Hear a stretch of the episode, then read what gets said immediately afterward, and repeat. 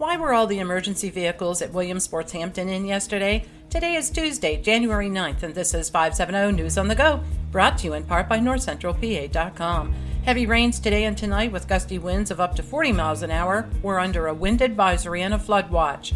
Commuter air service is returning to the Williamsport Regional Airport. There's not been air service there since 2021 when American Airlines pulled out. The service from the Williamsport Regional Airport to Washington Dulles International by way of Southern Express is set to resume May 23rd, beginning with two flights a day.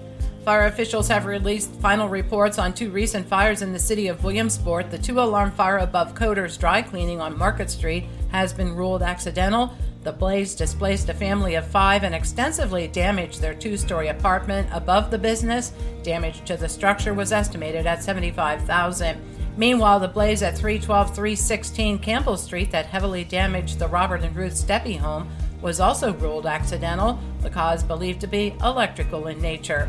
An early morning fire destroyed two vehicles and damaged a third in the parking lot of the Hampton Inn in downtown Williamsport.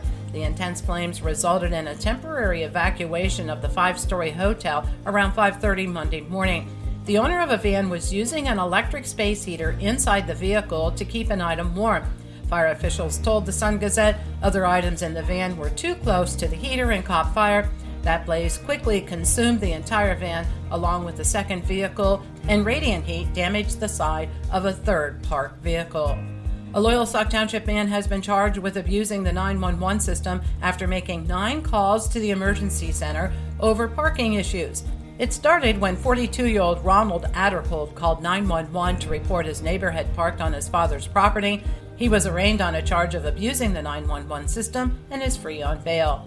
When the Rite Aid pharmacy in Williamsport permanently closes next week, it will create a pharmacy desert for those in the downtown and the central parts of Williamsport. The last day for that pharmacy at Market Street and Little League Boulevard will be either January 17th or 18th. The closing will leave Wegmans as the only downtown pharmacy. The Milton Harvest Festival Committee is holding a theme contest to determine the theme for the 2024 Fall Festival. The theme can be no longer than five words and must contain the word harvest.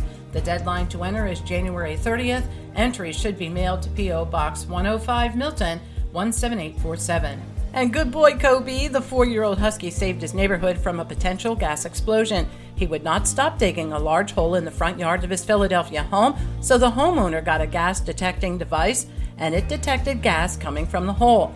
When crews came to make repairs, they found three main gas leaks in the neighborhood due to aging pipes, which could have led to deadly explosions.